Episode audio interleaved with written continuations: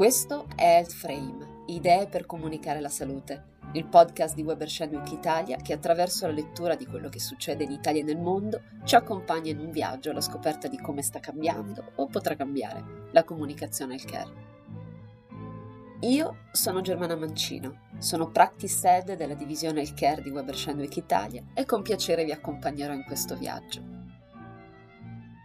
Lei si preoccupa di quello che pensa la gente? Su questo argomento posso illuminarli. Io sono un'autorità su come far pensare la gente. Ci sono i giornali, per esempio. Sono proprietario di molti giornali da New York a San Francisco, sta tranquilla. L'estratto del film Quarto potere di Orson Welles introduce il tema di questo episodio, vale a dire perché le parole etica e fiducia sono alla base di un'efficace comunicazione sulla salute. Questa sera, signore e signori, proveniente dai più remoti angoli del mondo, dove le arti oscure regnano incontrastate, vi presento un uomo che ha svelato questi misteri per dimostrare come le leggi della natura possano essere piegate. Stasera vi presento Eisenheim. Un uomo che incanta una nazione. Serve un volontario del pubblico, qualcuno che non tema la morte. Questo è un pezzo tratto dal film L'illusionista di Neil Berger. La magia mi affascina da sempre soprattutto da quando ho smesso di chiedermi quale sia il trucco, da quando cioè ho capito che la bellezza di uno spettacolo di magia sta nell'essere ingannata senza avere paura di sembrare sciocca. Alla magia fa riferimento un interessante articolo di cui ho sentito parlare di recente, pubblicato sulla rivista Trends in Cognitive Sciences. Il titolo è Mind Control Tricks, Magician's Forcing and Free Will mi sono interrogata su cosa ci facessero nella stessa frase il concetto della manipolazione mentale, la magia ed il libero arbitrio. Ho fatto le mie ricerche ed ho scoperto che nell'esaminare i processi psicologici che sono alla base del processo decisionale, i ricercatori dell'Università di Londra, gli autori dell'articolo, suggeriscono che una loro maggiore conoscenza può aiutare a capire come le nostre decisioni possono essere segretamente influenzate, anche con relativa facilità. Quindi, se ciascuno di noi fosse più consapevole dei trucchi utilizzati per condizionare le decisioni, le cosiddette tecniche di forzatura, che sono delle tecniche testate nel mondo reale e quindi strumenti potenti per influenzare le scelte delle persone, potremmo proteggerci con molta facilità dall'essere influenzati. Bene, o forse male, dipende da come lo si vuole leggere. Ma non è questo il punto. Quello che nell'articolo ha attirato di più la mia attenzione è il passaggio in cui gli autori dicono che le tecniche di forzatura potrebbero fornire nuovi modi per incoraggiare le persone a prendere decisioni migliori in materia di salute e benessere. Ma davvero come comunicatori specializzati nell'healthcare possiamo prendere in considerazione questo tipo di tecniche? Secondo me no, Potrebbe sembrare una soluzione facile per spingere le persone a comportarsi in maniera più salutare, senz'altro, ma l'utilizzo di queste tecniche ha in sé numerosi svantaggi morali.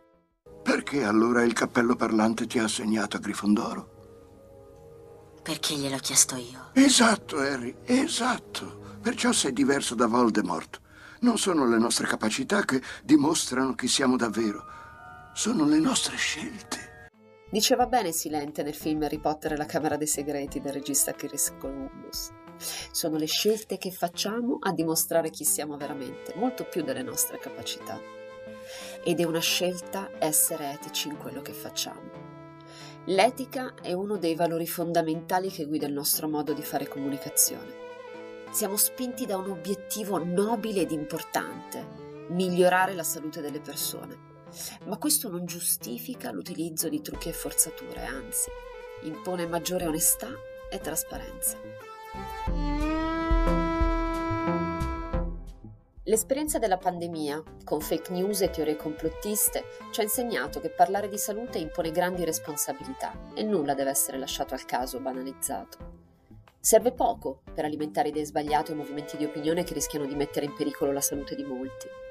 E allora, come dobbiamo agire per determinare dei cambiamenti nei comportamenti se non possiamo attingere alla scienza cognitiva? Il vero ed unico trucco per avere successo nella comunicazione healthcare è la comprensione profonda del nostro pubblico, dei suoi bisogni insoddisfatti, delle barriere e dei fattori di cambiamento.